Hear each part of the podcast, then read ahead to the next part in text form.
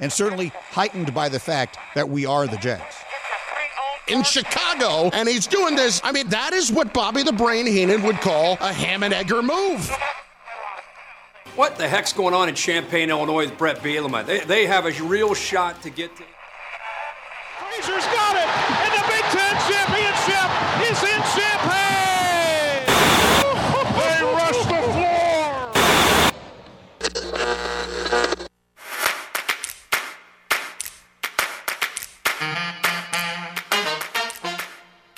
And now, broadcasting live and local from the 98.9 The Game Studios in Effingham, Illinois, it's the starting lineup with Travis Sparks I might even put a flyer on Derek Carr being the MVP.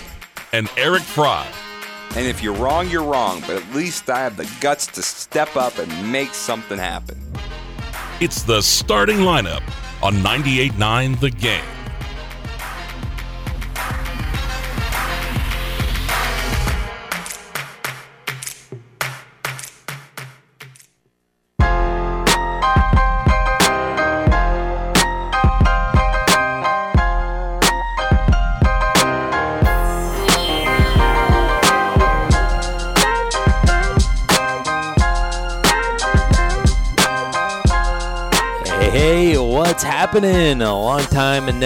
Out there after a long, extended weekend. Hope you enjoyed your uh, Labor Day.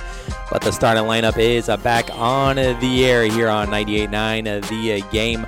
We got a lot to fit into this hour of sports talk because we got a lot to uh, recap from uh, the weekend, and we still got to talk about week number two of high school football to uh, recap as well. So we'll get into everything that happened there. Of course, we'll get into uh, our games that we uh, covered over on WCRA. The Carmel Pirates picking up a win, and Effingham with an exciting game against Mount Carmel, and all the rest of high school football action from week two.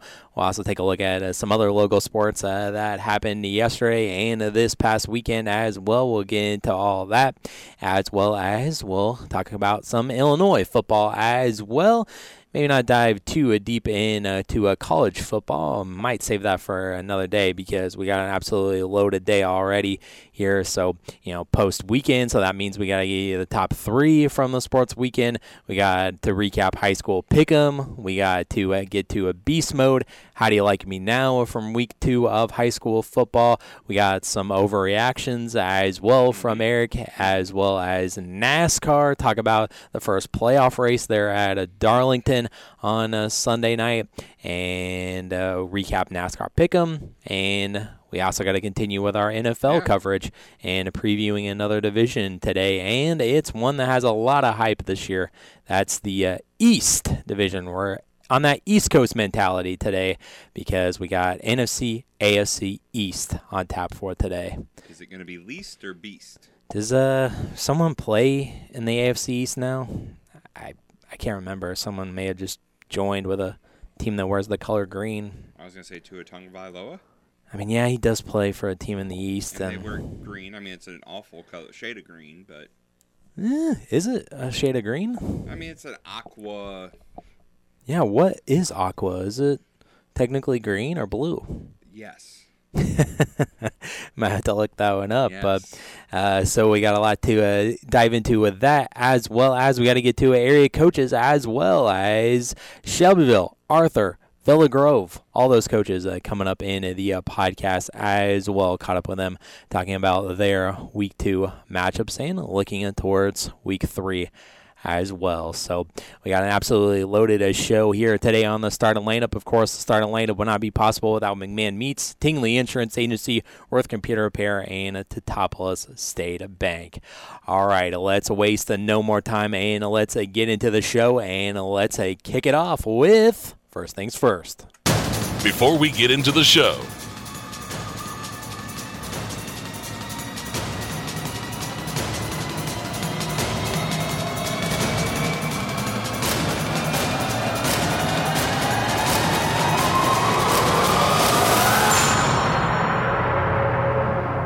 first things first.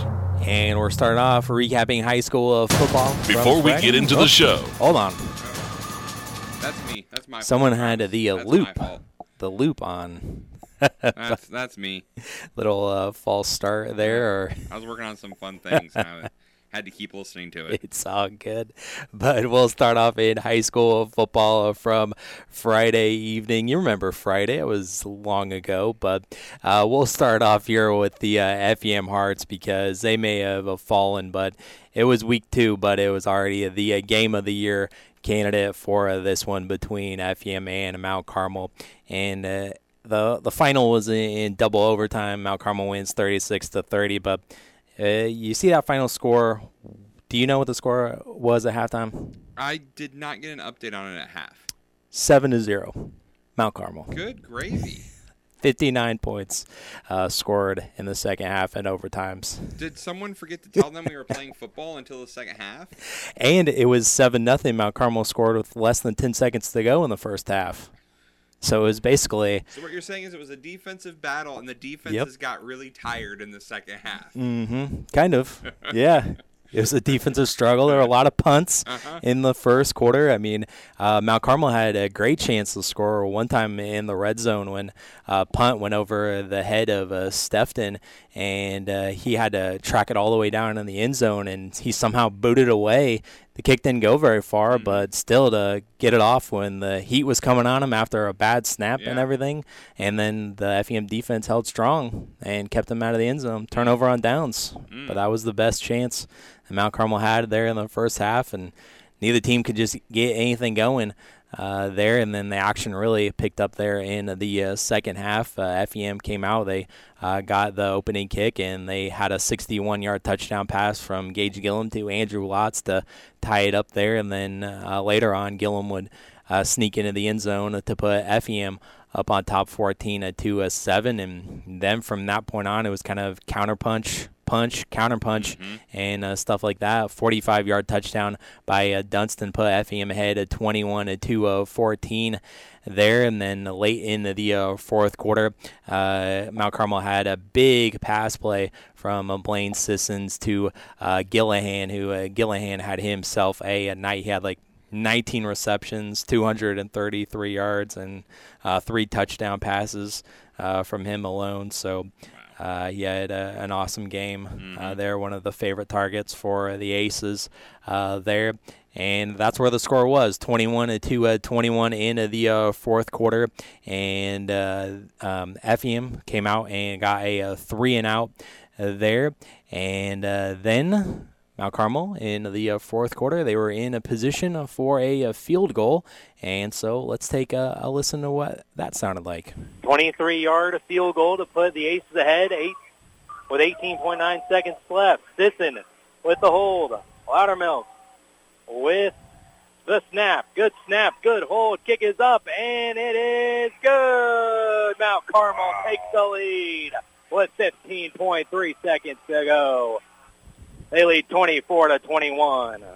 So twenty-four to twenty-one was the uh, score uh, there, and 15 seconds. FEM didn't have a single timeout. Ooh. We thought the game was over. Yes, Well, that's what I. not so fast. Weldon Dunston had other ideas. Loudermilk will boot it away. And it's a, uh deep boot this time, and FEM's going to field it. That's Dunston. He fields it inside the five-yard line. Tries to find room to run. He's out to the 30. He might have a chance here. He's got it at the 50. He breaks free, and he's going to be tripped up at the 20-yard line. Wow. Oh, my God. Wow. What a return by Weldon Dunston. So there you go. 23-yard Oh, field. There you go. He uh, fielded it inside of the uh, five there and returned all the way to the 25 yard line, giving FEM a chance there. And and not only Oh my did it goodness! did it you know change the game on, on that regard, Travis, but it had to suck the energy Yeah, and the life out of Mount Carmel. hmm Because at that point, you're thinking, like you said, it's over. We got this. They have one timeout. Like no timeouts. you know, yeah, yeah, yeah, exactly. We are in control of this game, and Mount Carmel Yeah. was. hmm And then you let up that big play, and suddenly you're like, not only are we not in control, we could lose this. Right.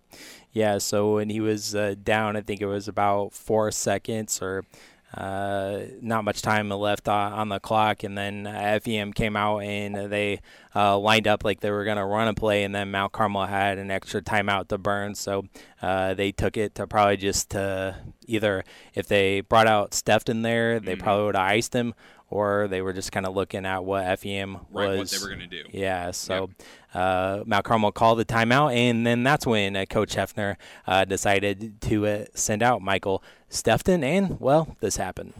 Stefton will attempt the field goal. Good snap, good hold, kick is up, and it is good! Yes! Good! Stefton! Wow! Clutch, we're tied! Wow! 42-yard boot. Wow! Stefton, and we're all tied at 24. Wow! What, uh, Mount Carmel asking what just happened? right? They thought they had it. They thought they had everything, and they kicked the field goal and had a good kickoff. But Weldon Dunston and Effingham had had other ideas. So So there you go, 42-yard field goal as time expired in regulation. What I find so interesting about that, Travis, is we talked here on the on before the season started. When we were previewing Effingham, we said you're losing your kicker.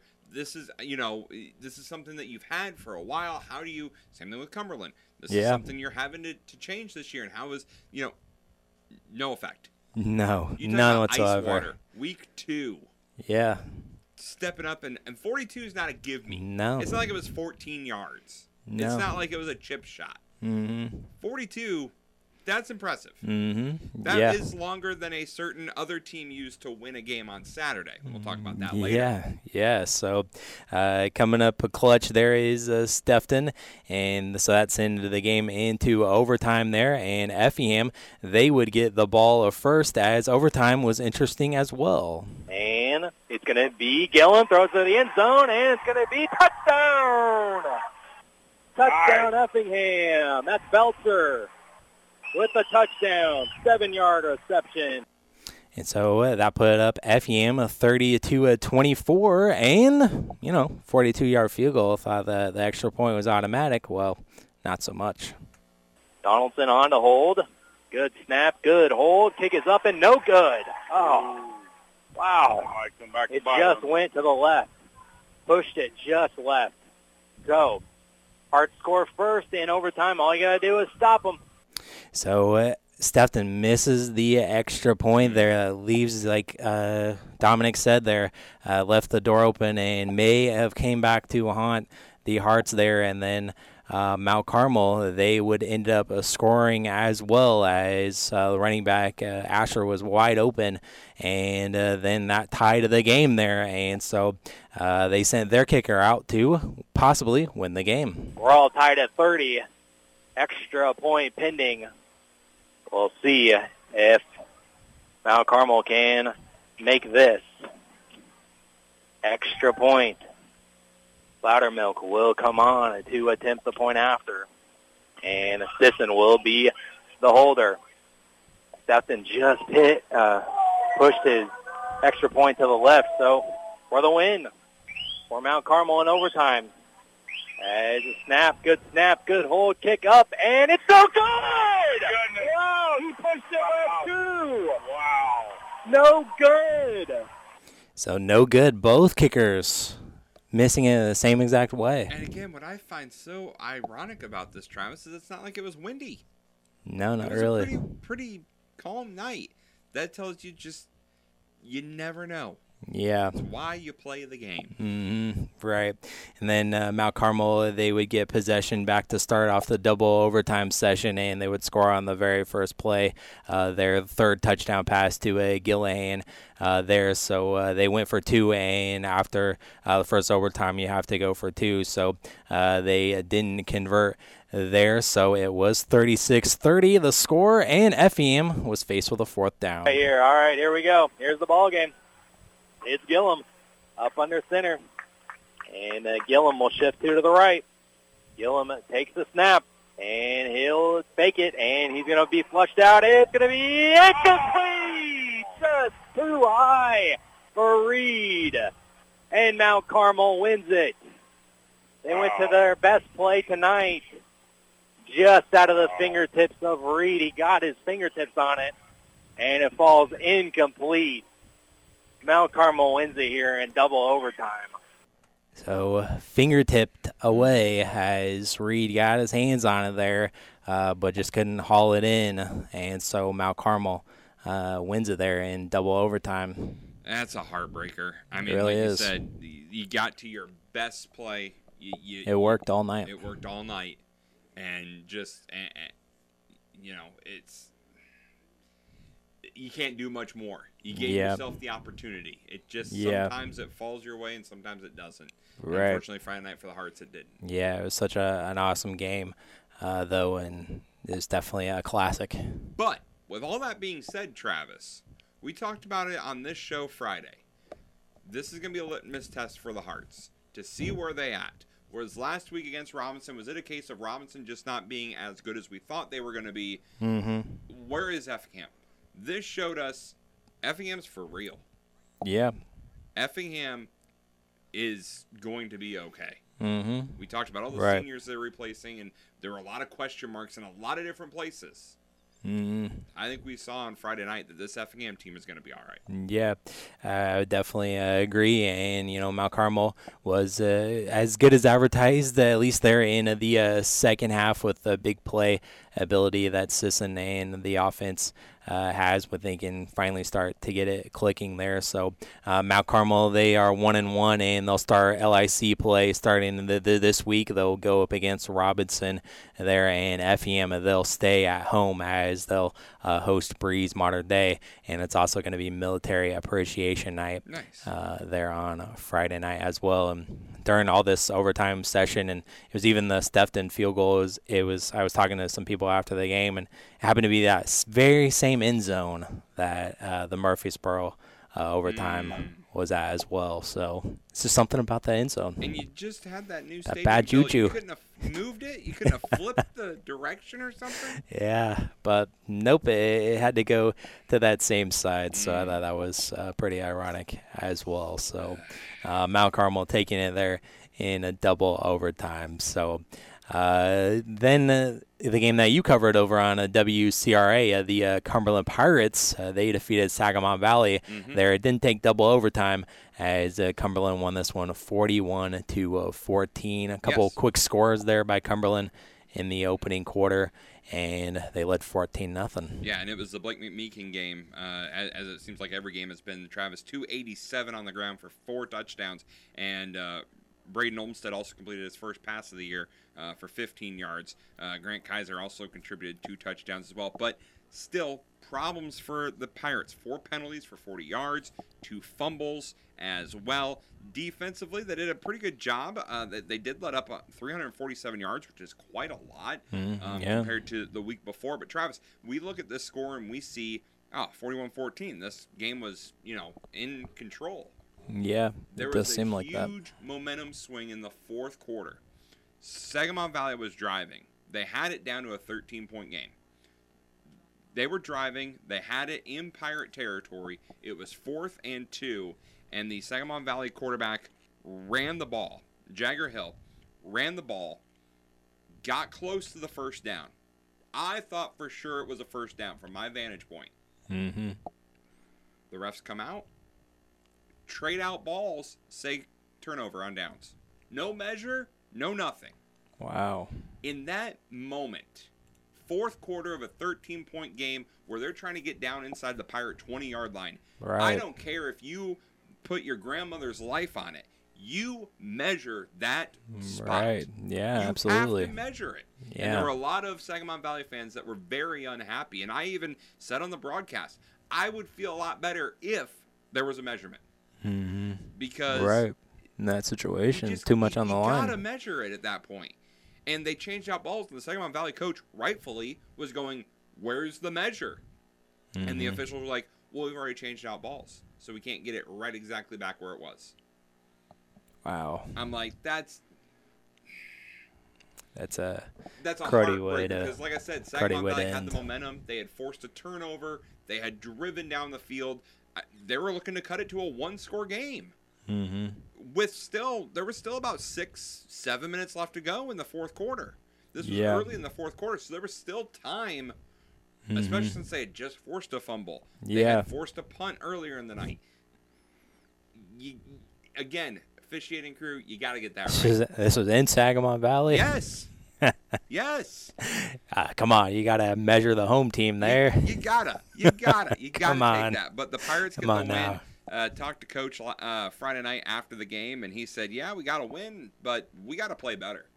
He's like, "The two things we focused on in practice this week: protecting the football and limiting penalties, and we did both those tonight. hmm And before next week, they're gonna want to fix that Yeah. because they're not gonna have an opportunity next week to make those mistakes and get out of here with a win." hmm Right. Yep. So uh, we'll talk about that game uh, coming up later on this week for sure, as this is going to be uh, one of.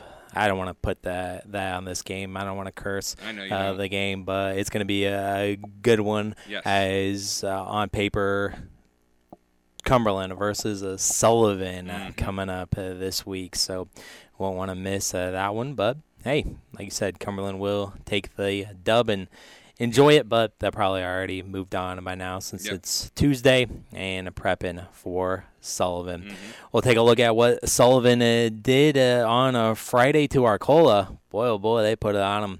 And we'll take a look at the rest of high school football as well coming up here on the starting lineup. From the 98.9 The Game Studios, the starting lineup.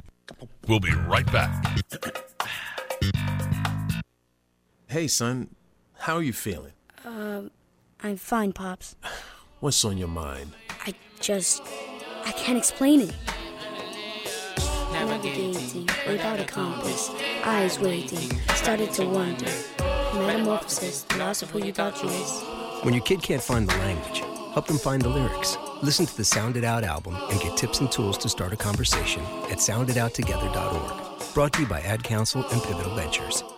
Join KitchenAid and Probst Refrigeration in Make It Your Own to customize your kitchen with a rebate of up to $3,000 via prepaid MasterCard by mail. Shop all KitchenAid major appliances, cooking, cleaning, and refrigeration to create the perfect kitchen workshop. Visit Probst Refrigeration today and make it your own with KitchenAid brand appliances. Offer valid July 1st through December 31st. 2023. Stop by Probst Refrigeration at 318 West Jefferson Avenue in Effingham for full details and qualified models. Farmers, we thank you, and to show our appreciation, we want to give back with Meal in the Field. Join WCRC 95.7 and Culver's as we bring the Meal in the Field every Tuesday. Go to effinghamradio.com and submit your favorite farmer you wish to see fed in the field. Winners will be chosen, and we'll contact the weekly winner to make arrangements to meet them in their field on Tuesday. Brought to you by Barlow Lock and Security, Home Farmers Mutual, Pals Electric, DHV Transmission, Culver's, South Central FS, Boots and Soles, Cash Equipment, McMahon Meats, Feature City Foodliner, Bluff Equipment, and Beck's Hybrids.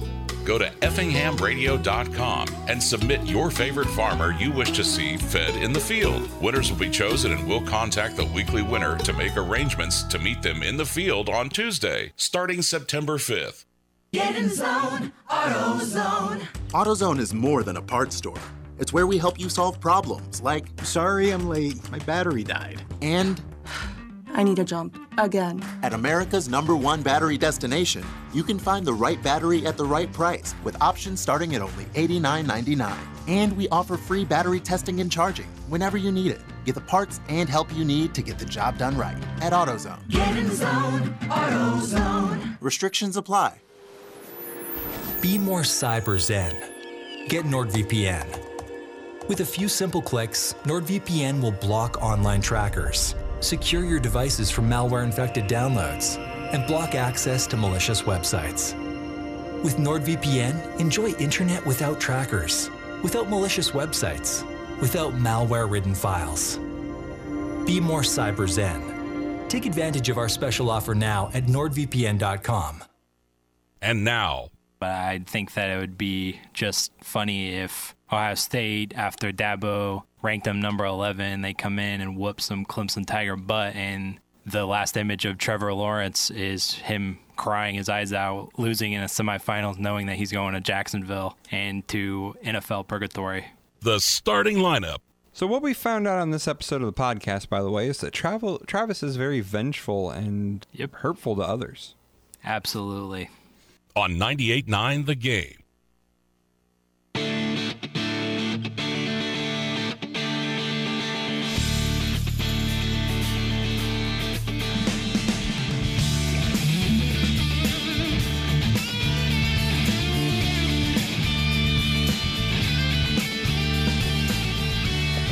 Welcome back in to the uh, starting lineup. You're on 98.9 of the game, ESPN Radio. And hey, Dabo, you had America last night cheering for Duke.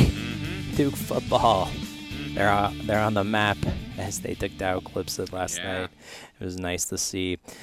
Let's uh, recap the rest of high school football action uh, from uh, week two, and we'll stay there in the Apollo Conference as it was Charleston uh, getting to a 2 0 as they beat Paris 58 to 20 and uh, Charleston off and running with this one they got a field goal safety and they got two touchdowns in the second quarter or in the first quarter alone 19 to 2 is 0. It was 32 to nothing at the half there. Brett Spoor, he had 18 carries, 148 yards, three touchdowns. Four other players had touchdowns on the ground as well. 380 total yards of offense for Charleston, three uh, turnovers for Paris there. Uh, Drew Rogers, Mason uh, Bynes, and uh, Scoop and Score uh, were the uh, Paris touchdowns there, but impressive victory there for Charleston, 58 points there on Paris. Mahomet, they got the win over Highland as Mahomet picks up their first win, 28 to 0 is a shutout win for Mahomet there. Luke Johnson led the way for the uh, Mahomet Seymour Bulldogs as he had 25 carries, 149 yards, and two uh, touchdowns. And Luke Dyer was the quarterback there. He had 15 of 21 passes, 138 yards, and a touchdown there. Uh, Mahomet shutout of Highland, who is ranked in the polls Yeah. Last week. So good win there Good for win. Mahomet. Bounce back win. Yeah, for sure. Needed to see that there from uh, Mahomet. It was Mattoon getting the shutout victory as well over Olney, a 26 to uh, 0. So uh, Mattoon picks up uh, their first win of the uh, season, and Olney falls to 0 and 2 there. Uh, this was kind of a slow moving first half as well. Mattoon led only 6 to nothing at halftime. And uh, then the opening kickoff really set the tone there for uh, them. Uh, Tristan Sewell, he had 15 carries, 183 yards, and two uh, touchdowns in the uh, game. Arnold also rushed for a couple of touchdowns as well for uh, the Green Wave. For Olney, Jacob Beard, he had 15 of 29 completions, 195 yards, and an interception as well, and a touchdown. I think Olney did score in that one, so it was 26 to a six final score there. Uh, Olney only had 60 or 40 rushing yards, and Mattoon had nearly 300. Wow. So a big discrepancy there, and Mattoon picking up their first win. Very Green well Wave. Yeah. Yeah. And Mount Zion, they picked up their second win of the season as they're 2 0. 39 28 was the final over Troy Triad. And Macoby Adams had five total touchdowns in this, and he had three uh, touchdown passes to uh, Grant McAtee. And that's how dangerous the uh, Braves are. You want to focus on uh, Trimble there as he had a big first game, but it was Grant McAtee in the passing game who had this one. Um, so. Uh, it was kind of close there, 39 to uh, 21, and another late score uh, there for Mount Zion or for Troy. Got a little closer, uh, but Mount Zion 3 and 0, and they get Salem up next this week, who's also 2 and 0 as well. Uh, Taylorville, they also improved to a 2 0 as they take down Robinson, who falls to 0 2. This one was a 35 to a 13 uh, final. And Tornadoes matching their season total from the past two seasons already with their second win of the game. And so, uh, Tornadoes Yep. picking up another impressive win. Yes. Very much so. Baron Odom with a couple rushing touchdowns and a couple passing touchdowns as well. Uh, Robinson did score first late in the first quarter, but then 35 straight points for Taylorville. uh, picks them the win. In the Lincoln Prairie, I mentioned Sullivan, the team that Cumberland has to face this week, 54 to six over Arcola, as uh, Sullivan has scored on their first possession on a 70-yard rushing touchdown from Ian, Ian Fryman, mm-hmm. and Arcola scored on their first possession as well, and that put them ahead seven to six. And just like that Michael Jordan meme, Sullivan said, we took that personally mm-hmm. as 48 straight points after that for Sullivan by halftime.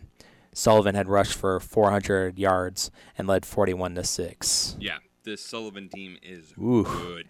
Yeah. dangerous. That's a I statement. I saw that score come across Travis, and I was blown away. Right. Yeah, it was a statement for sure to win that in a blowout. Uh, Fryman ended up with three touchdowns uh, there, including an 82 yarder as well with that 70 yarder. And uh, Cooper Christensen also threw for a touchdown there for Sullivan. So they're 2 and 0. And Pirates 2 and 0 coming into Friday night's matchup. Uh, Nokomis, they got their first win in the Lincoln Prairie as it was a 46 to 14 victory over Argenta, and I had Argenta penciled down as a 22 game losing streak. Uh, now that the Bombers are on, Yep. uh, there. It was Cerro Gordo picking up the win over Tri County, a 16 to 2 a 0. So Cerro Gordo, after being uh, defeated by Cumberland in week one, they get it over Tri County. They fall to 0 2 to the Titans. And then Arthur Lovington Atwood Hammond gets the win over Villa Grove 43 2 of 35. We hear from uh, both coaches in uh, this game, Coach Jefferson and Coach Wilson for Arthur and uh, Villa Grove, as it was just the rushing attack for Arthur really uh, got the uh, Knights going there in uh, this one. They uh, the Knights scored first, and then Villa Grove responded. But then after that, it was pretty much Arthur. Uh, Villa Grove actually came back in the game, but Arthur coming away with the uh, win, and Arthur starts off the season two and zero for the uh, first time in, since 2019, and we talked about that with uh, Coach Jefferson. Uh, they're coming in the interview as well. And uh, let's see here. I had some stats on this one too. With Jace Parsons, 17 carries, 231 yards, five touchdowns there on the ground alone for Arthur. Uh, Little Illini, uh, you saw uh, Paxton Buckley Loda get the uh, win over Newton 55 at 2 a 6. So Eagles now 0 2 in PBL 2 and 0 start to the season. Central A&M they got the win over Marshall 29 to 2 of 14. So now Marshall 28 game losing streak for the Lions. They actually started off the game good. They led 7 nothing in the first quarter. But then after that, uh, A&M outscored Marshall 21 to 2 7 in the second quarter to take the 21 to 14 lead, and then both teams only were able. Well, Marshall didn't get another score, but Right. A&M was able to get another one. Uh, Drew Damery had 123 yards on the ground and a couple of touchdowns as well for the Raiders. Uh, Lawrenceville got their second win as they defeated Red Hill 32 to 14, and then a Casey they're 2 and 0. They got back-to-back shutouts as they win this one 63 to a 0 against Oblong. Yeah, So Casey Casey starting off the season strong there with the new coach. Mm-hmm. Uh, Central Illinois, Shelbyville, they continue to be a good start as they start off 2 0. They start off 7 0 last year, but uh, this one was more of an offensive shootout, though. Uh, Shelbyville won this one 44 to uh, 36 over Eureka there in uh, that one. And uh, talked to Coach Duckett about that win as well coming up in the pod. Look forward to it. Uh, Tuscola, 49 to 2 of 30 over Carlisle.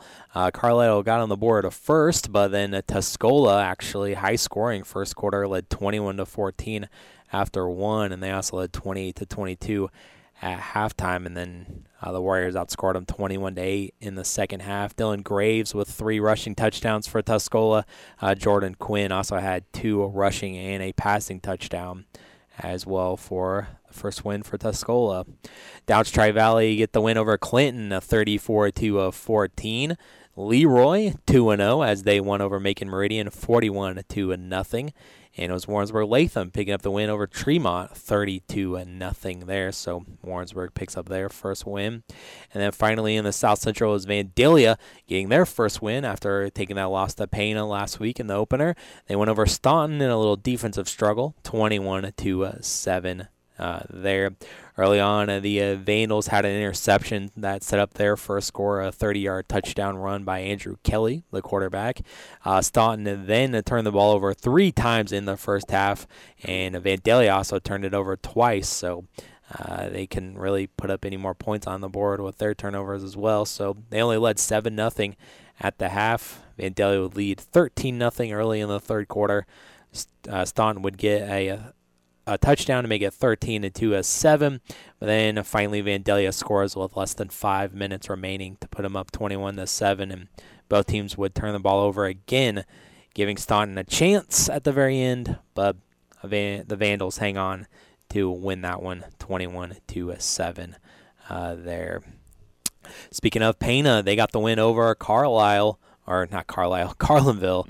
Mm. 2 and 0 are the uh, Panthers. And just like this FEM, the FEM game that we just talked about, yeah. it was a slow first half as well. Uh, Jack Roush for Carlinville, they scored a rushing touchdown with 47 seconds left to go in the half. And so that was it at halftime, 7 nothing. Uh, Pana actually forced a, fumble in the start of the second half, and back-to-back touchdowns for them got them the lead 16 to a 7, and it was 16 to 13. Carlinville was driving, and they were on the seven-yard line in the fourth quarter to take the lead. But then Brandon Lehman for the Panthers. He's a defensive lineman. He took it out of the Cavaliers' hands and he ran the interception back for a 75 yard touchdown, and that put Pana up by 10 23 13 with eight minutes to go. But then the ensuing kickoff, Roush takes the kickoff return back to the house, 80 yards. So that was a three point lead for Pana. And then they would respond on the following drive to put them up 30 to 20 for the final score mm-hmm. there. So Pana 2 0 now. Carlinville just couldn't do enough there in the second half. North Mac, they got the win over Gillespie in overtime. It was a Payne McLean. He's a junior, and he scored the game-winning touchdown in OT to beat Gillespie. And it was Greenville 27 to seven over Hillsboro. So the uh, Comets starting off 2 0. And the Birds, Piasa, starting off 2 0 as well as they take down Litchfield 27 to uh, 21. And I also saw this one uh, come across the wire as well. They're not in the Apollo anymore, but uh, Lincoln, they start off the season 2 and 0. They beat Decatur Eisenhower 46 to 6 and Keon Carson there. We saw him the last few years for Lincoln do his thing. He set the school record there at Lincoln with 6 touchdowns in the game and he had 5 in the first quarter alone. Wow. They led 33 to nothing after one. So uh, Keon had four rushing touchdowns, one receiving, and a punt return as well. And now uh, he also is the career touchdown record holder at Lincoln as well now. So nice to see that the uh, Railers are 2 0 to start their season as they move back to their old conference. So that's a recap of week number two of high school football. We got Coach Duckett from Shelbyville. We got Coach Jefferson from Arthur and Coach Wilson from Villa Grove on the podcast to talk about those games, and we'll preview week three later on in the week. But right now, we got to step away and talk about some more local sports that didn't involve uh, football. So we'll take a look at that coming up next here on the starting lineup. We'll be right back to the starting lineup on 98.9 The Game. We need to figure out what we're going to talk about the next segment.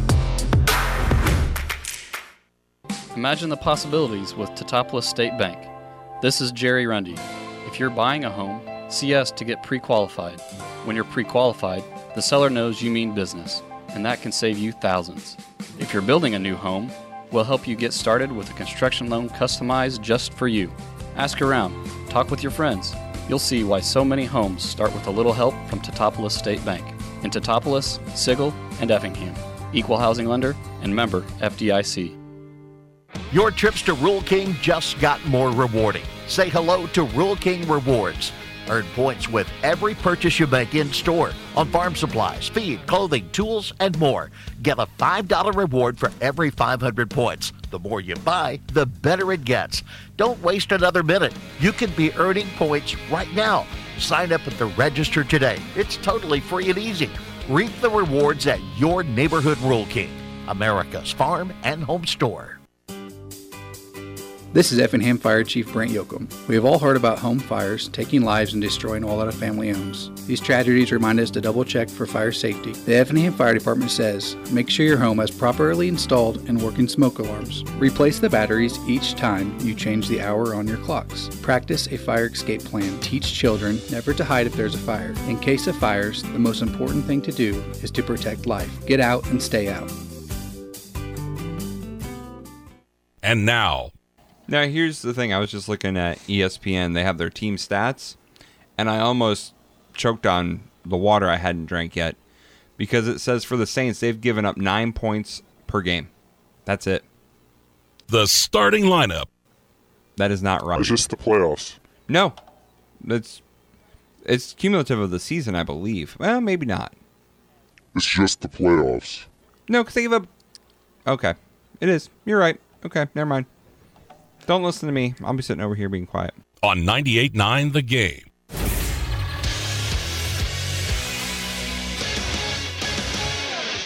Eric Fry, Sports Center update. Cardinals starting pitcher Steven Matz is probably done for the year. Manager Marmol told reporters that it's not likely that Matz will return to the Cardinals rotation after suffering a left lat strain last month. Marmol added that if Matz does return in 2023, he will be used strictly as a reliever. The 32-year-old is 4 and 7 with a 3.86 ERA, 98 strikeouts, and 105 innings in 2023. Chicago try, Sky will try to keep their playoff hopes alive when they visit the Indiana Fever at Gainbridge Fieldhouse tonight. Sky are coming off an 86 69 loss to New York Liberty at home on Sunday. Chicago is a game out of the final playoff spot in the WNBA at 15 and 22. They have just three games left to play, and tonight's contest begins at 6 o'clock. Cooper Kupp is searching for answers as he deals with a hamstring injury. Rams head coach Sean McVay said the wide receiver met with a specialist in Minnesota on Monday. Kupp is currently day to day with the injury after suffering a setback last week. 30 year old was first injured in training camp and didn't play in any of Los Angeles preseason games. Kupp's status for week one against the Seahawks yet to be determined, according to McVay. And one of the member of the Jets secondary is very confident about the team's defensive unit. Quarterback DJ Reed said Monday on a Zoom call with reporters, quote, I think we have the potential to be the best defense in the NFL. Honestly, I think we can be historical, not just the best defense in the league, but I think we can be a historical defense like the 85 Bears.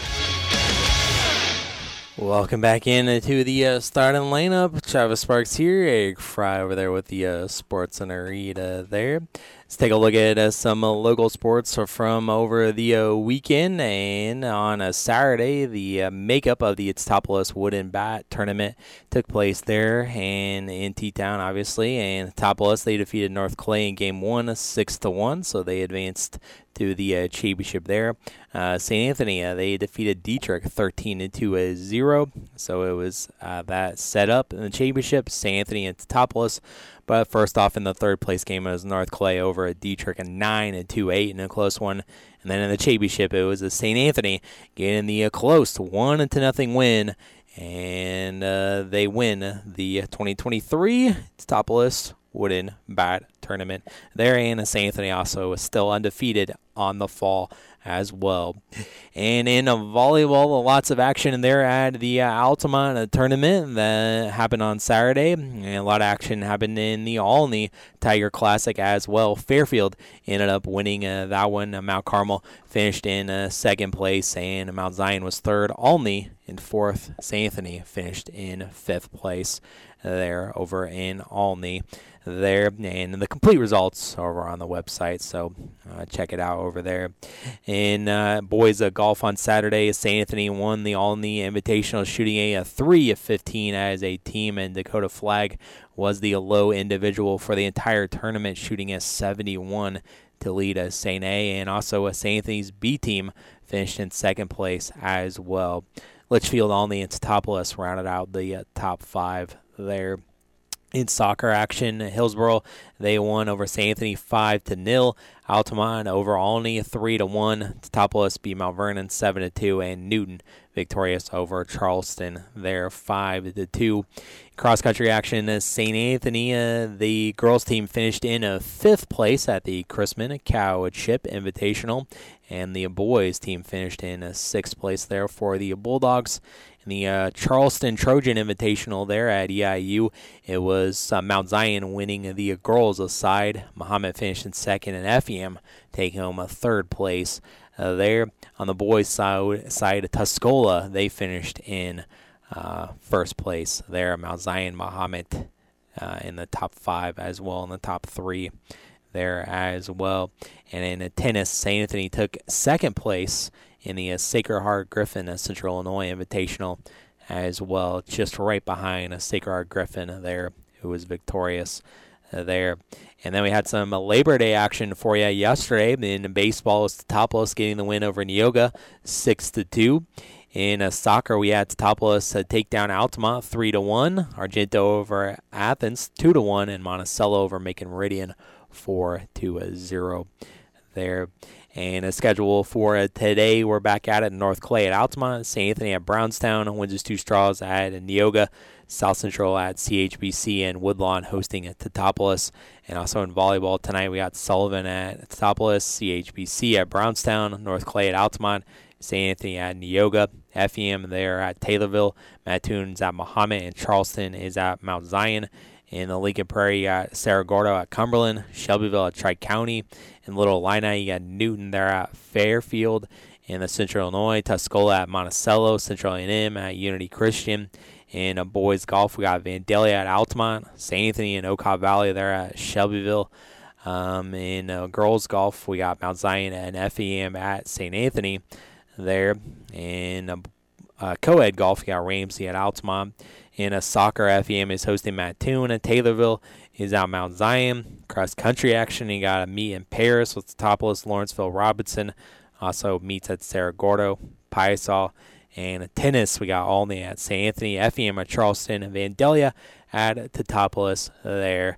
And the entire schedule is up on the website femradio.com and click on our local sports tab. That's where you can find that, and we'll have the results to uh, most of those matches uh, there on the website later on as well. So, uh, lots of things getting in there on that extended Labor Day uh, weekend, even some games yesterday. Yep. So, very cool uh, to see. All right, so we'll step away and uh, we'll come back and we'll talk Illinois football as college football got officially into full swing, uh, kicked off on a Saturday, and Illinois winning the uh, opener against uh, Toledo, squeaked by with a uh, field goal, and they're squeaked by by the hair on their chinny chin chins. But we'll talk about that to close out the show coming up here on the starting lineup. The starting lineup from 98.9 The Game Studios. We'll be right back.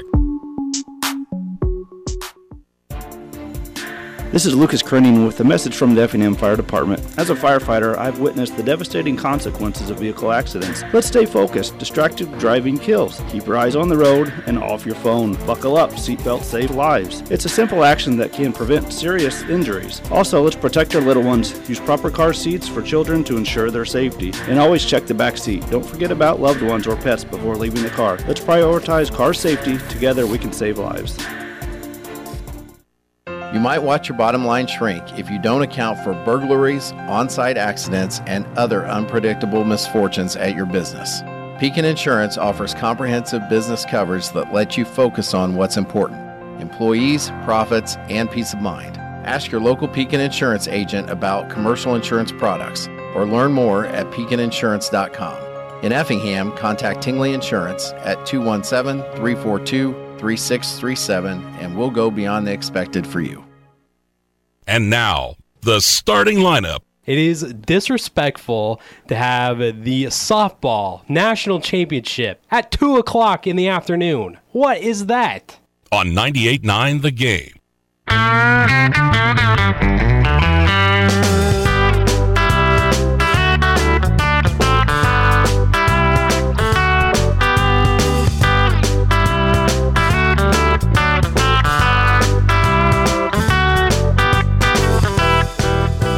Welcome back into the uh, starting lineup here on 98.9. We're only here on 98.9. We're just a smidge a bit longer. More stuff to uh, talk about in a loaded uh, podcast.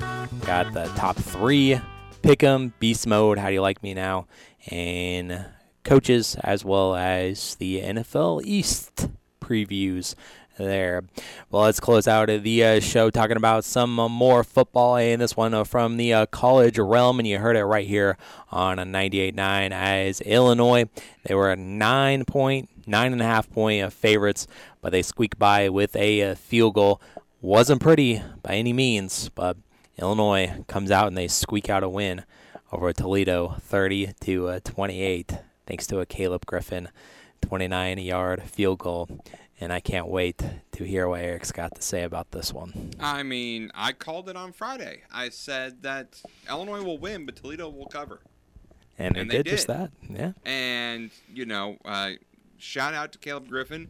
Um, he said that he remembered nailing a winning three pointer as a high school basketball player, um, but he could never recall a moment like this. Right. And, And- and it was also towards the uh, horseshoe, Yep. which is where his uh, grandparents always sit as well. And he grew up about 40 minutes east in Danville, so he's from Danville. He's, Mhm. he's you Yep. know, an, an Illinois Basically a kid. hometown kid. Yeah, yeah.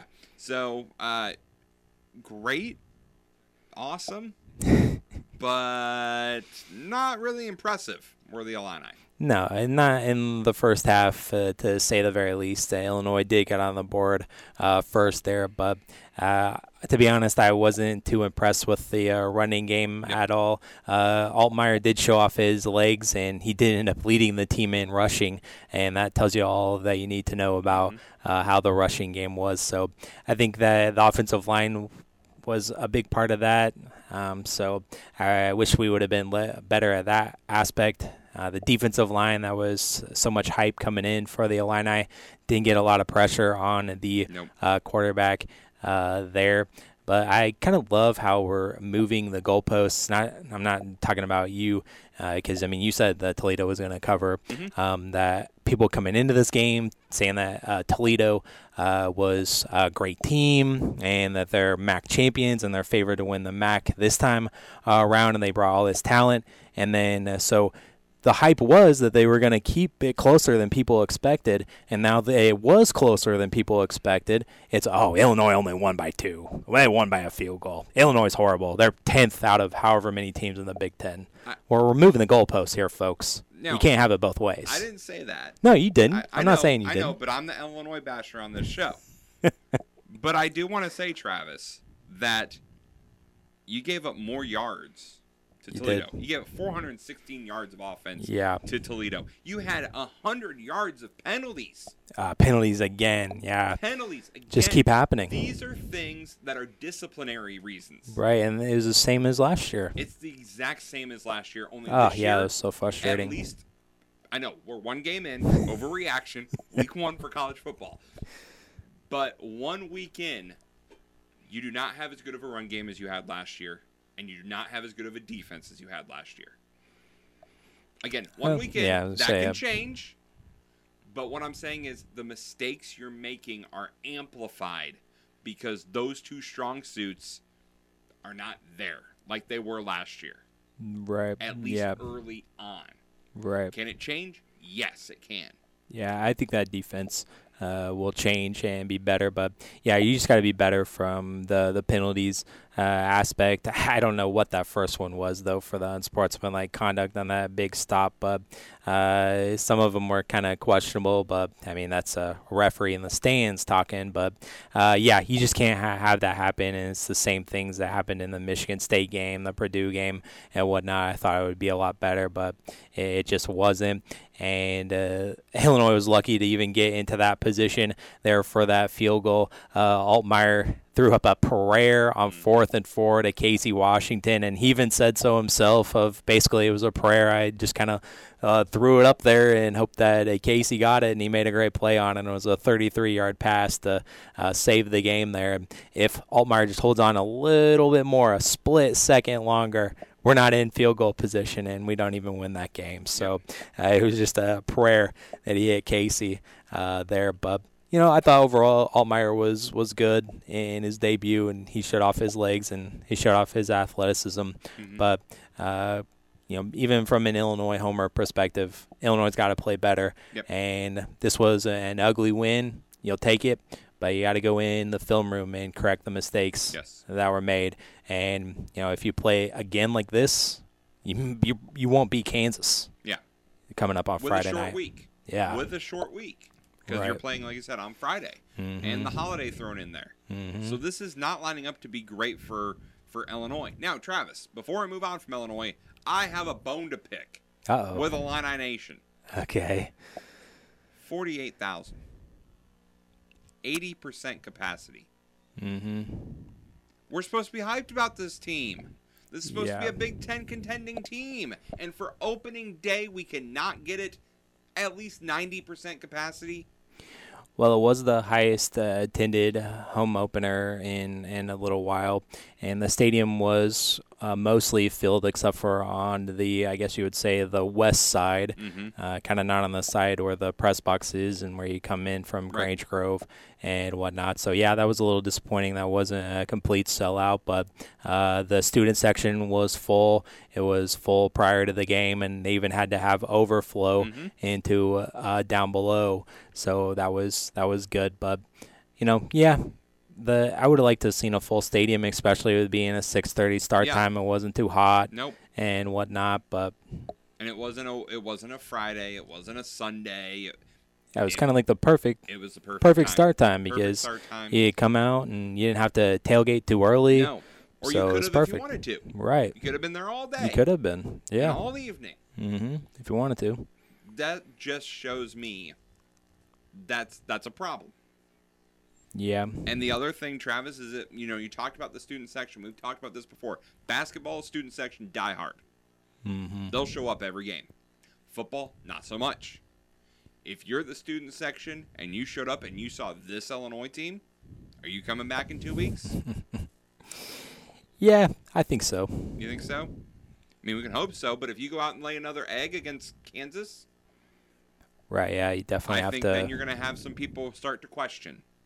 Yeah. Even if you win, even if you win, if you win by the skin of your teeth like you did here, people are going to start going, mm, I don't know about this. Right, yeah, and that's kind of what I was bummed uh, to see that they kind of built up the the hype, and we got the a big crowd for the home opener, and this is what we do.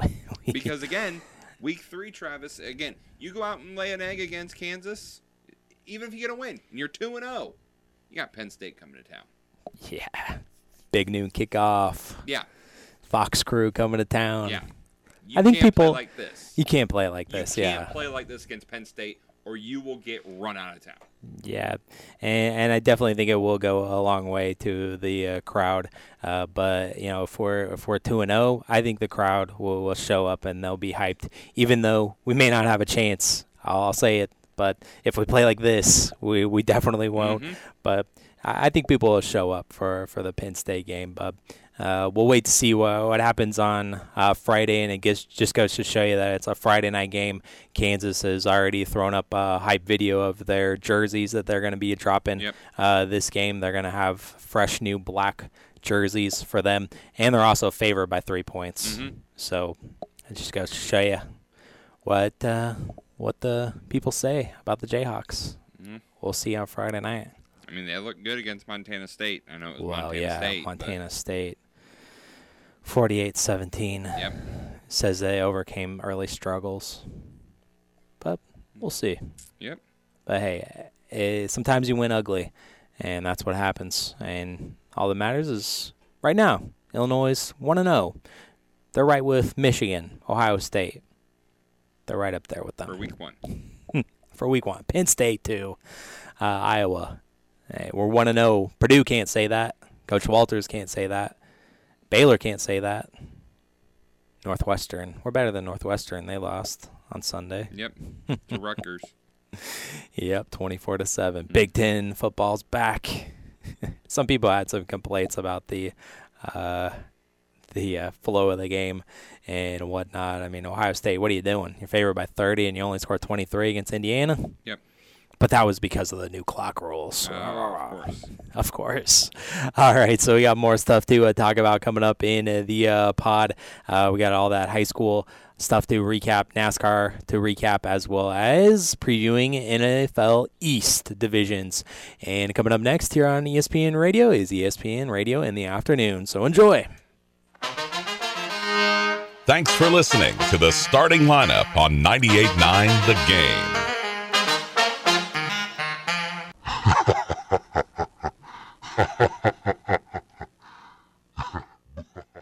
ABC News.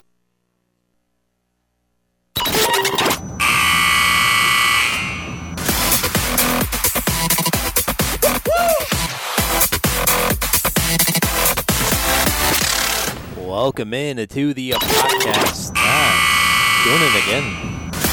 Yeah. this whole thing is Gotta doing it press the stop button. That'll make the loop quit. Uh, all right. My bad.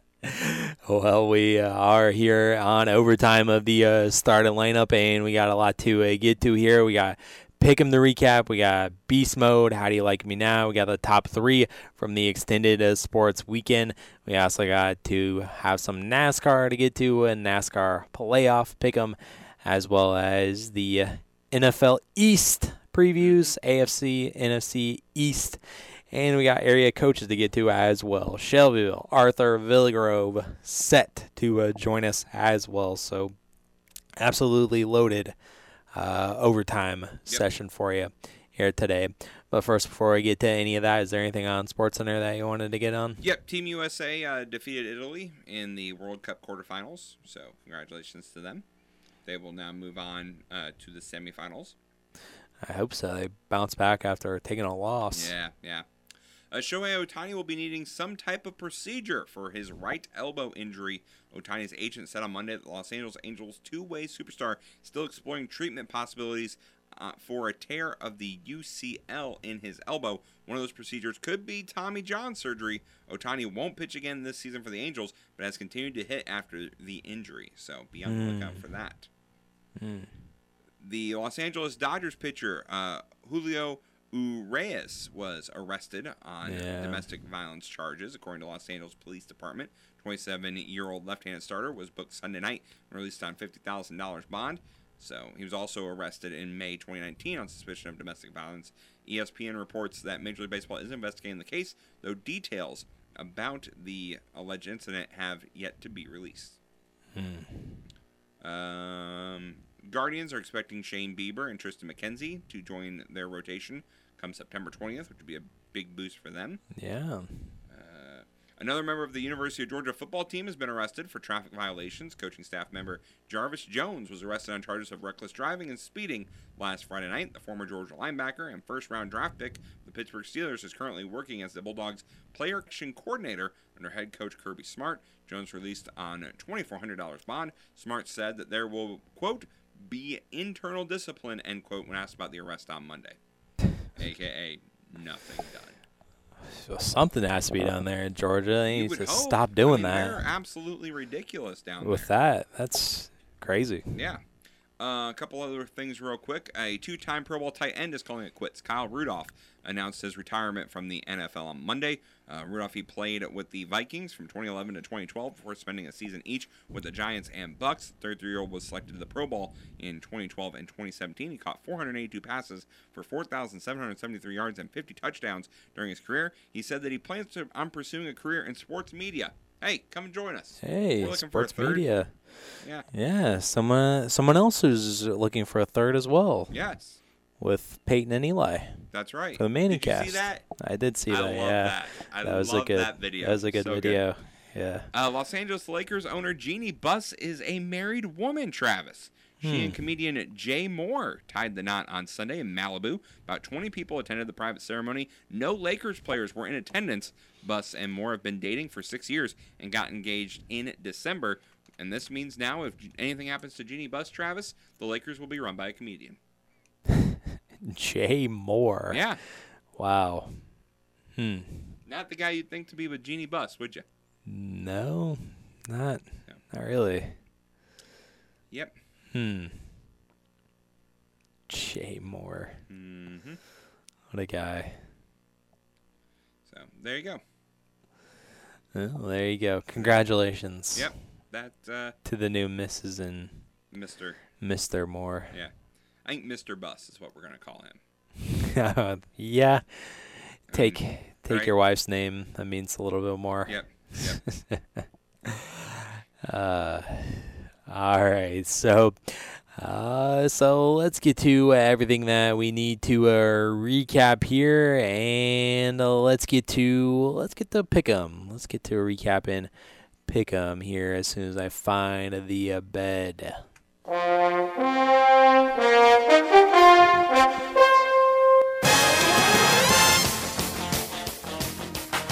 Week two high school football pick 'em. Yes.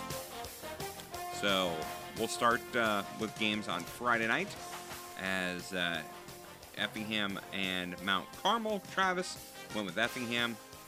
I went with Mount Carmel. I went 30 27, so that's two points for me Yes. because Mount Carmel got the win. Mm-hmm. Cumberland at Sangamon Valley. I kind of have a sore spot for this one, Travis. Uh, Cumberland, we both picked Cumberland. We both got the win. Uh, I went 38 to 10. You went 39. And uh, hold I'm pulling up my, my sheet here because I was very upset about this. Cumberland scored with a minute 50 left to make it 41 to 14. A late score, a late cover. Afterwards, bad beat, coach. Not a fan. So Late score. Thank you, Cumberland. Travis gets two points on that one. I get one point. Uh, love it. Troy at Mount Zion. This was a game we picked. Uh, this was Travis's or my game. Excuse me. Uh, Travis went Mount Zion 33 to 20. I went Mount Zion 32-28, and they won by more than that. They have more than 33 points. So Travis gets two points. I get one point. Boom. And then we had Arcola against Sullivan. Travis went Sullivan 31 to 30. I went Arcola 27-24. I'm an idiot. Sullivan gets Travis two points there on that one. Now to Saturday, Travis. Mm-hmm. Illinois minus nine and a half against Toledo. Yeah. Travis went Illinois. I went Toledo. Toledo covered. Thank you for that. Appreciate it. Mhm. Yep. And then Tennessee and Virginia. Tennessee minus 28. Travis went with Virginia. I went Tennessee. Tennessee covered. Thank you, Tennessee. Appreciate you. Ah. So on the weekend, at this point in the season, you could have 26 total points, Travis. You have 12. Mm-hmm. I have eight.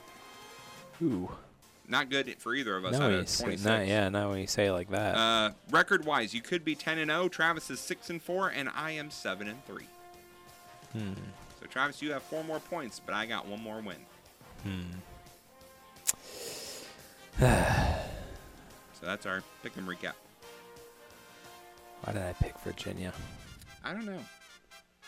I don't know. 28 's a Maybe big number. 20 is a big number, and maybe I thought they would come out and play inspired. By the way, I want to let people know that when we did pick them on Friday, the line was nine and a half. I saw the line got moved to seven for the Illini. Really? Toledo still covered, so Hmm. they still covered. And I still would have picked them more than a touchdown. Yeah. So, Yep. hmm. I didn't know that it moved. Yeah, that was much. on. I saw that on ESPN. They had they had the line at seven on their recap. So Hmm. Okay. Gotcha. All right, so uh, let's move on and uh, move on with our marathon of segments. And let's get to How Do You Like Me Now for week two.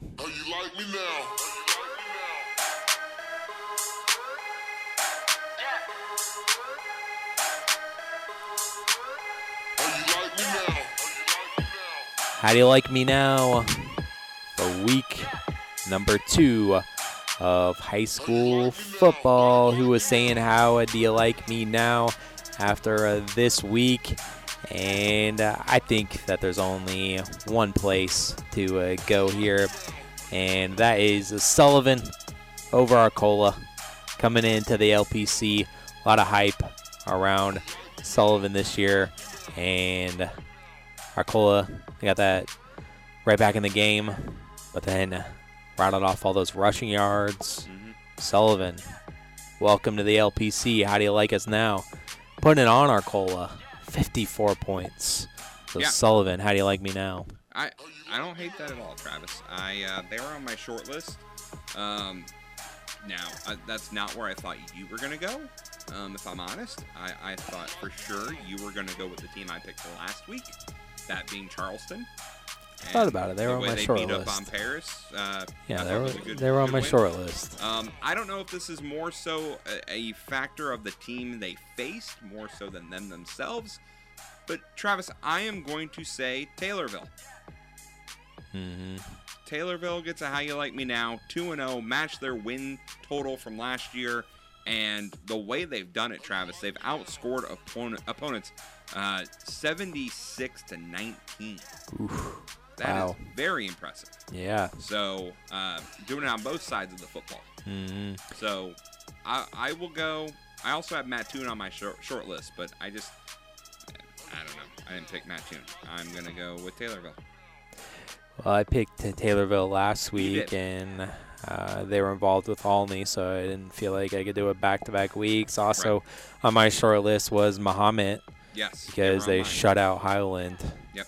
And I know they lost a close one to Morton, but I, I was also looking at Mahomet Yep. uh, this week.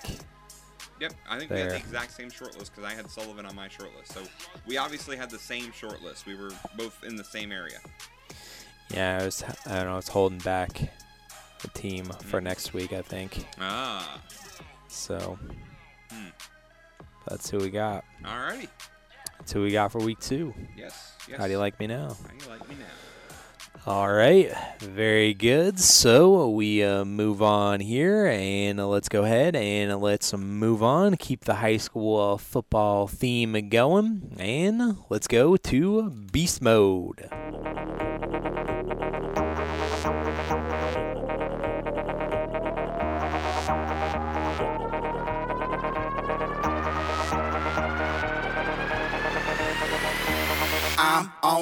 On beast mode. Beast mode.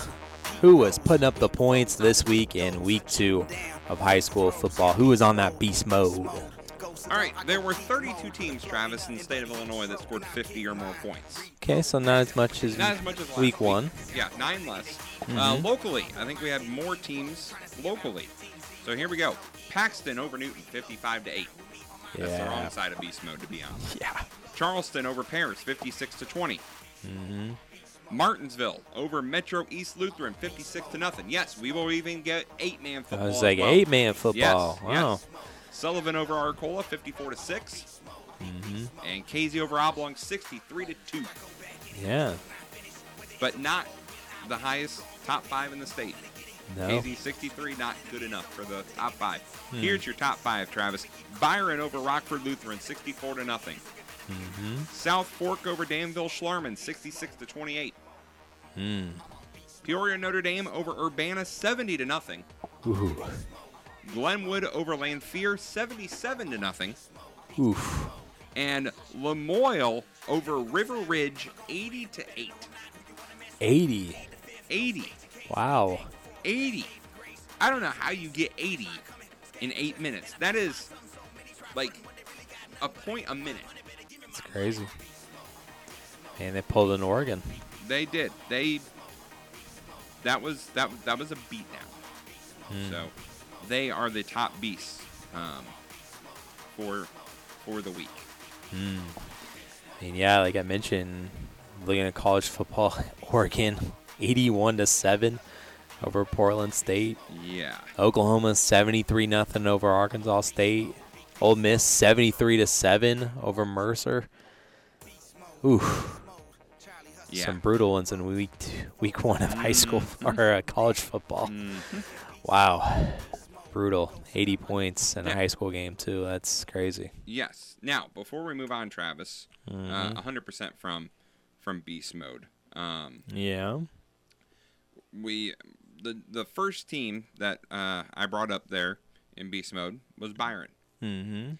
This is now Byron's second week being on beast mode. Yep. Do you want to hear? and I know you do. Are you ready for this stat for Byron? Uh-huh. Through two games, and I know it's two games. Yep. 141 to six. They are outscoring opponents. Oh. 141 Oof. to six. Put up the points right there. The next closest team in their conference, as far as putting up points, was Winnebago with 73. Mm. Man. That is astonishing. Yeah. What numbers? That's crazy. 141 to 6. They beat Rock Falls 77 to 6 and Rockford Lutheran 64 to nothing. Mm. This is why they are in the uh, almost every year. Yeah. They are they're one of those teams that you're just going to have to face. Mm-hmm. Mm. because that's that's a whooping. Yeah, it's crazy. So just wanted to put that out there. Mm.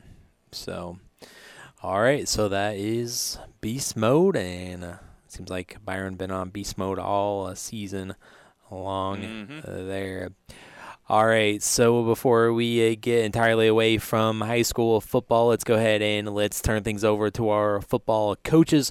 We got Coach Duckett from uh, Shelbyville, Coach Jefferson uh, from Arthur Lovington, Atwood Hammond, and uh, Coach Wilson uh, from uh, Villa Grove. Those three gentlemen spoke to them early on in the week, and we'll get to them right now. Travis Sparks here, joined on the starting lineup by Coach Duckett from the uh, Shelbyville Rams. And uh, how you doing today? And uh, thanks again for joining us here. Uh, Doing good. I, I'm having a good day. I appreciate you having me on. Absolutely, and uh, we always talk about how good uh, games start for you guys. And week one was great, but uh, this week and maybe not so much. After uh, an early INT, you guys did have the early eight to seven lead, but then they scored again in the first quarter, and uh, that got them off to a good start and a lead after the first quarter, fifteen to eight.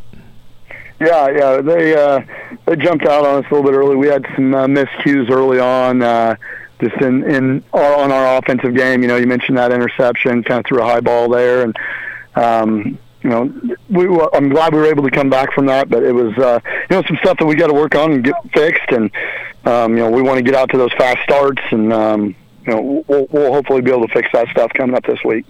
and they got to a good start in the uh, second quarter. You ended up outscoring them 16 to uh, six in that quarter, and you ended up taking the three-point lead into halftime, 24-21 uh, for you guys. So uh, you found something to, to click there in the second quarter. Yeah, well, uh, you know, we we fixed a few of those little mistakes that we had in our uh, run game, and we were able to get a little momentum. Got a few stops on them. Uh, that, it's, they're they're just a tough team, well coached team, and uh, it you know it took a whole team effort and you know that whole game to to get that win. Right, yeah, and uh, like you said, you gave up some uh, big plays there. Uh, one of them came in the third quarter. Uh, you guys were had the lead back 30 to 21, but then they converted a third or fourth down that turned into a big uh, play, and uh, so that kind of got them a little closer there in the third quarter after that big play. Yeah, yeah, for sure. Um, you know, they they came out uh, after half and uh, had some adjustments. Uh, we stopped them on that first drive, and then we scored again. And the one you're talking about, you know, they got that other score and kind of kept it a little bit close. But um, you know, our guys just kept fighting, playing hard. Yeah, it's kind of a uncharacteristic game for the defense. I know last year, really, you guys only give up points to St. T, and then in the playoff game, and so it was a high-scoring uh, game there, and it was a little uncharacteristic of the defense to give up so many points. Well, I, I had a couple big plays early on. I think. I mean, that's a.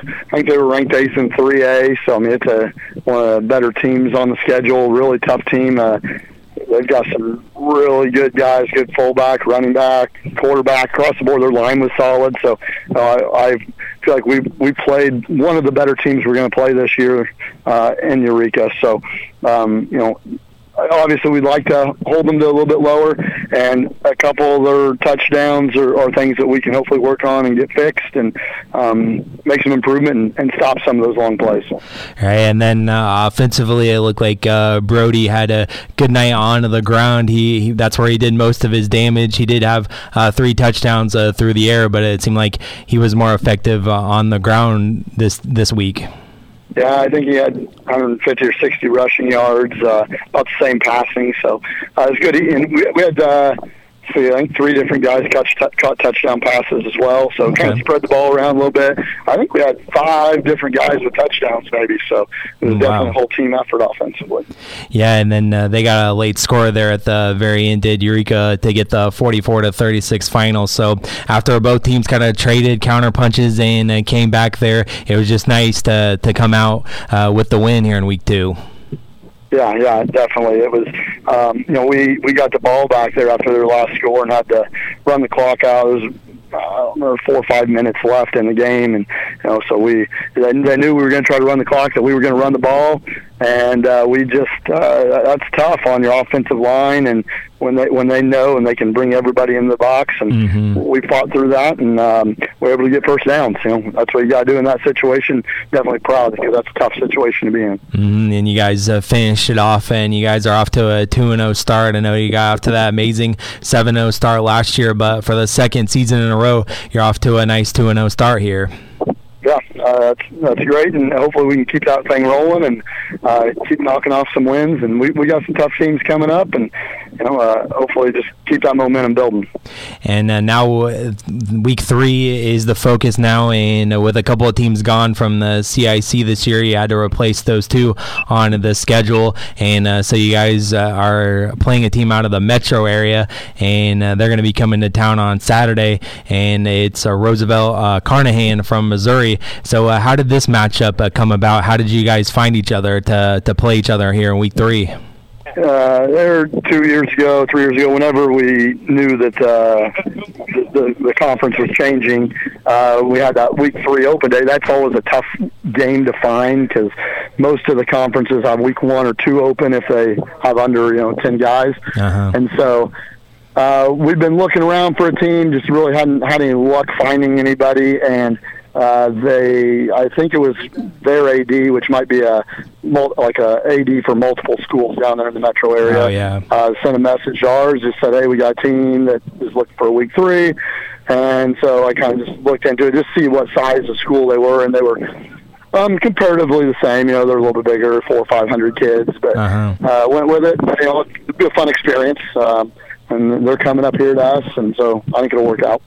Right, yeah. And so, uh, what are you guys uh, prepping for out of them on the field wise? What are you guys focusing on and really prepping for here for week three? After this, after this uh, Eureka game, there's there's plenty of things that we can fix on our own part. So we're going to kind of uh, look internal, um, and then you know we'll, we'll see what we can do to to prepare a little bit. They, they've got uh, a real athletic crew. They've got some guys that can run pretty pretty well. Uh, some pretty big linebackers. So we'll just get prepared uh, to to hopefully make an improvement and take another jump from week two to three.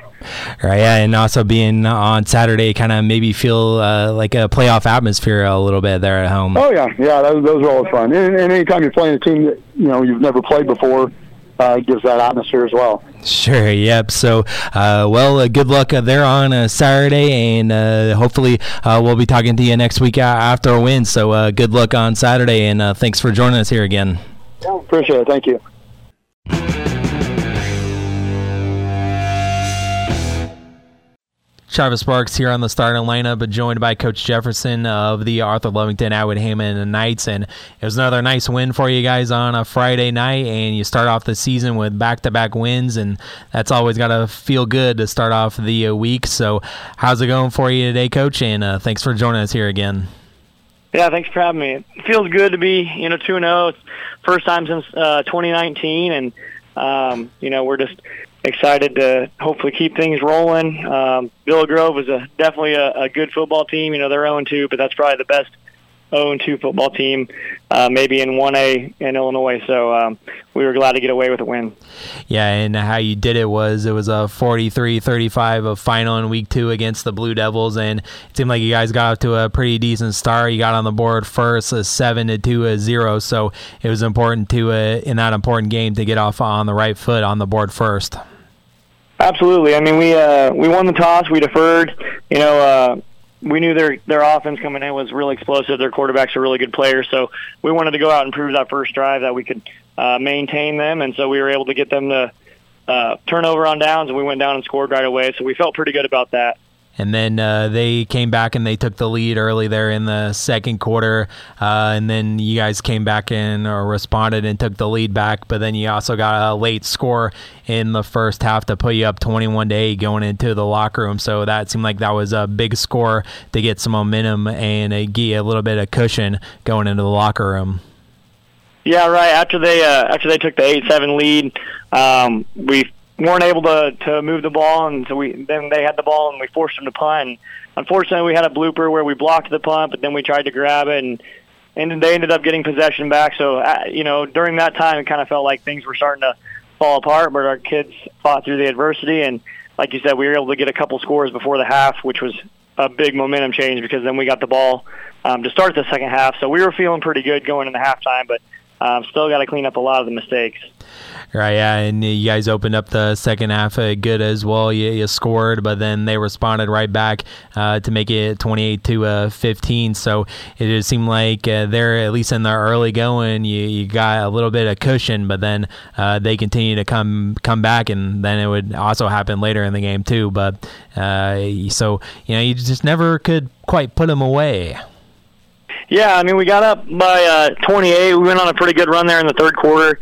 That third quarter felt like it took about an hour and a half itself. I don't know why, but uh, you know, we felt good going into the fourth. But then, you know, we just had different things happen. Had some kids cramping, and just we threw a pick six, and so you know, Grove kind of got the momentum back. And like I said, their offense is explosive.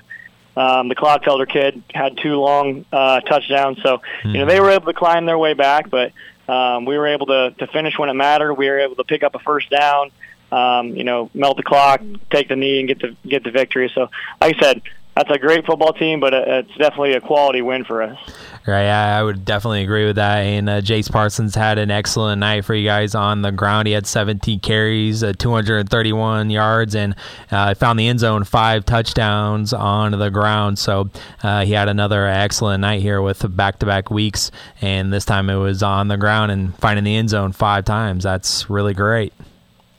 Yeah, that number one jersey that Caden left behind uh, must have still had some magic in it because uh, Jace was definitely looking like him out there. But you know, Jace is his own player. Uh, as I said, coming in this year, I was really excited about him and Landon just to be able to see their numbers take off because you know Caden has just generated so much the last couple of years. But um, mm-hmm. I think Jace and, and Landon have, have each had their their week. You know, Landon had a big week week one. Jace came out last night, so I think just that they're just going to be a dynamic duo the whole the whole year, and I'm pretty excited about that. Yeah, and then also uh, another player that found the end zone was uh, Maddox Sturrett, and he's only a junior, and he also had a lot of tackles on the defensive end as well. So he had himself a pretty good game on Friday. Absolutely. I mean, Landon and Jace are both the you know really fast, explosive, shifty runners, and then Maddox is just that hammer in the middle you know, running up the middle and controlling that. And then um, I think he's really going to take off more on offense next year, you know, once Jason Landon are gone. But I kind of told him this year defense is going to be where he makes a difference for us. Um, and he, he showed that um, Friday night. You know, he was kind of in charge of keeping run contained. You know, he was kind of mm-hmm. that, that spy, and uh, he definitely did his job well. So that was good to see. Yeah, and then uh, I thought the defense, they on the scoreboard, it seemed like they give up uh, a lot of points, but it also seemed like uh, statistic wise, they got some sacks and they also forced some turnovers and as well. So maybe the final score was a little bit deceiving uh, of how well that unit actually played. Right. Yeah. Um. And like I said, you know, we had some younger guys step in, and a DB, um, Cruz Hale was one who he came in right away. Um, he was put up against Clodfelder, their number one receiver, and he had a couple pass breakups, an interception, um, and then he had another one that went right through his hands, and unfortunately Clodfelder ended up catching it. But he played really well, only a sophomore, um, so that was good to see. Peyton Warrior, another sophomore, uh, played safety the whole game. So, you know, um, it's good to see some of those guys stepping up and getting getting varsity minutes. But yeah, we had we had the interception, a couple fumble recoveries um, some sacks. So definitely was was happy with our um, with our defense, even though the score was a lot closer, uh, like you said, than than the actual game dictated. Right. Yeah, and uh, you know things got a little tight there at the very end to make it a little bit closer game. But you know all the thing all that matters is that you got the win and uh, you'll take it. Right. Yeah, we're we're uh, very excited about that win. Now we're we're focused on trying to get to three and zero. Oh. Um, that would be a huge thing for our our program going forward. So we're just uh, on to Tri County now. Right, yeah, and uh, this week, like you said, you're trying to go uh, three and zero, oh, and uh, you know, me being in the the media, what do you know when the last time you went uh, three and zero, or are you even trying to look at that? I do, yeah. I've definitely uh, I've looked at that stuff. You know, we have all of our team goals up on our bulletin board, and um, a lot of that stuff has has been a while. So um, I think the last time our team started off three and zero oh, um, was 2006, I believe. Yep, that's what I um, have. It's, it's been a long time. right, yeah, I know. Where were you in 2006? Uh, I was still in high school, so it, not even around here. So yeah, I was, um, and a lot of these kids, you know, were just being born or uh, Mhm. maybe not even born. So um, a lot of the adults around here, you know, we have some some kids coming up through the through the grade schools whose whose parents were you know um, in high school at that time. So it, it would be a big deal for uh, for our building to start off that way and kind of get tradition going back. Right, yeah, and that was even uh, just with Arthur Lovington, uh, Atwood, and Hammond hadn't even been a part of the co-op, uh, yeah, Right. at that point in 2006. So, uh, so it sounds like that would be a certainly a big deal, but easier said than done. And you're gonna try to make it happen this week against Tri County. The Titans they're 0 and 2. They got shut out last week by Cerro Gordo. Uh, but what are you prepping for this week to see if you can uh, get off to that great start, that 3 and 0 start that you're looking for? So, what are you prepping for out of the out of the Titans? Yeah, I mean Tri County every year they they have a lot of big guys, um, and they have they they hit hard. You know, they're not afraid to play football. Um, they've had some down weeks the last couple weeks. Obviously, uh, they've got kind of a smaller roster, which is something that these these smaller you know rural towns will um, and schools will struggle with. Um, So, but they, they whoever they put out there, you know, they're going to be tough nosed and they're gonna they're gonna play hard. So. Um, really like Coach Blake over there. He does a good job. Um, they're a run heavy offensive team just like us. So, you know, hopefully it'll be a, a quicker game no matter what because there won't be a whole lot of uh, play stoppage or Uh-huh. whatnot. But um, like I said, on defense, they're gonna they're gonna hit hard and they're gonna bring it and they're gonna give it everything they have. So, uh, like I said, our focus is just on beating them and, and getting to three and oh. zero. And so uh, we'll uh, hopefully be looking out for that 3 and 0 uh, coming up on a Friday night. Well, Coach, thanks for taking the time out today, and uh, we'll talk to you next week. And uh, good luck on Friday. Thank you very much.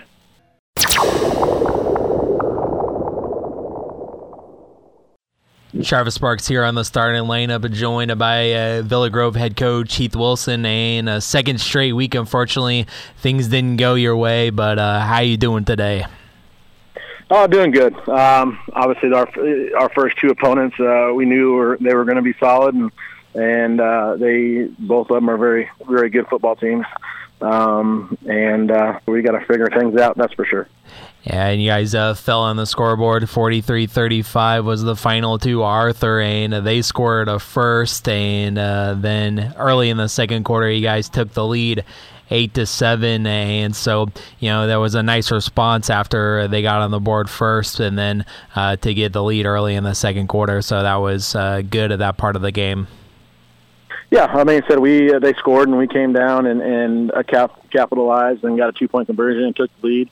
Now, granted, the reason we had to do that is because our quarterback got knocked out of the game, so uh, so we had to figure out what we were doing there, because he was also our holder. So, uh, yeah, I thought for sure I thought we played well. I think we had 360 yards of offense to their 370 or 380, and um, you know I felt like you know we had the same amount of plays, and obviously the the end scoreboard did not show us on top, so. Well, yeah, it was it was a good ball game back and forth, and our kids could have easily quit in the second half, being down three scores, and they found a way to fight back and gave us a chance at the end there. Right, that was uh, good to kind of see that fight playing from uh, behind and uh, taking the lead there in the second quarter. So uh, you always kind of never got really uh, over the hump. You got close, but uh, you still got a nice to see the the fight in the team. Yeah, like I said, our our kids will never not fight. I mean, this is a this is a special group of kids, and and uh, uh, like I said, they you know Arthur is a very good team up front, and the quarterback is very solid, and and they ran the ball real well against us, and and uh, took it to us. I mean, they they won the battle in the trenches, and and hats off to Arthur, and um, we just got to figure out we got to figure out how to tackle and, and make big stops. Right, yeah, and then uh, they rattled off uh, a couple of scores there right before halftime to make it a 21 to 8. So it seemed like uh, that got back the the momentum back on their side when they got a couple of scores right before the locker room. So that was a really big momentum shifter going into the locker room. Yeah, they uh, they it was a it was a great call, I guess. You know, by Coach Jefferson going for uh, a fake punt and inside their own 15, which uh, hats off to him. I don't know if I would have been able to call that, Right. but uh, he he did, and, and obviously our our outside contain fell asleep, and obviously if we make that stop there, you know that puts us inside the 15, and you know going in to score. And uh, there was a crucial pass interference call, uh, fourth and 15 at the midfield that. Um, you know, it's very, very questionable um, with you know the outcome of there. So there's a couple things that could have went either way, and, and if obviously if it went our way, you know, we'd have you know, a lot of momentum, and you know, the score could have been totally, totally opposite. So, but it it is what it is. It's a football game, and uh, you know, you got to make plays at the right time, and we did not make the right plays. And yeah, yeah, you guys ultimately uh, fell 43-35 there. You've been through some uh, rough starts before to the season, and it, it's always seemed to have been one and two rather than zero and two. I don't really know, kind of splitting hairs there of really uh, what what that is, but you really need to start figuring things out now. Now that you're zero and two. Yeah, uh, obviously, you know, when you go 0 and 2, and you, you better figure things out real quick because you definitely don't want to be 0 and 3. You know, uh, and you, you got Cumberland, so you know we got a new team in Nokomis that we we haven't played before that we're trying to, you know, figure out on on film, and um, you know it's not going to be an easy game for sure. I mean, we got to get get on a bus and travel an hour and 40 minutes away to uh, Nokomis, and what kind of team's going to come off the bus is, you know, we got to figure that out too. So, you know, obviously our third quarter is killing us this year. We've given up 41 points in two games in the third quarter. So Hmm. uh, that's something that we're trying to figure out. I guess we won't be leaving the field or something. You know, I don't do something a little bit different at halftime instead of going in the locker room. So, um, you know, those are all things that coaches got to figure out. And um, Nokomis is a very they look very similar to Arthur. Runs a very similar to the same same things. And then, um, you know, they we got to figure out how to stop the run right? And you also, you know, got to have the mindset of, you know, not only this tough game, but then the next two after that. So uh, you really kind of have to turn these into must-win games uh, here, especially early on in the season. Unfortunately, that's how how how you have to play it now, being zero and two.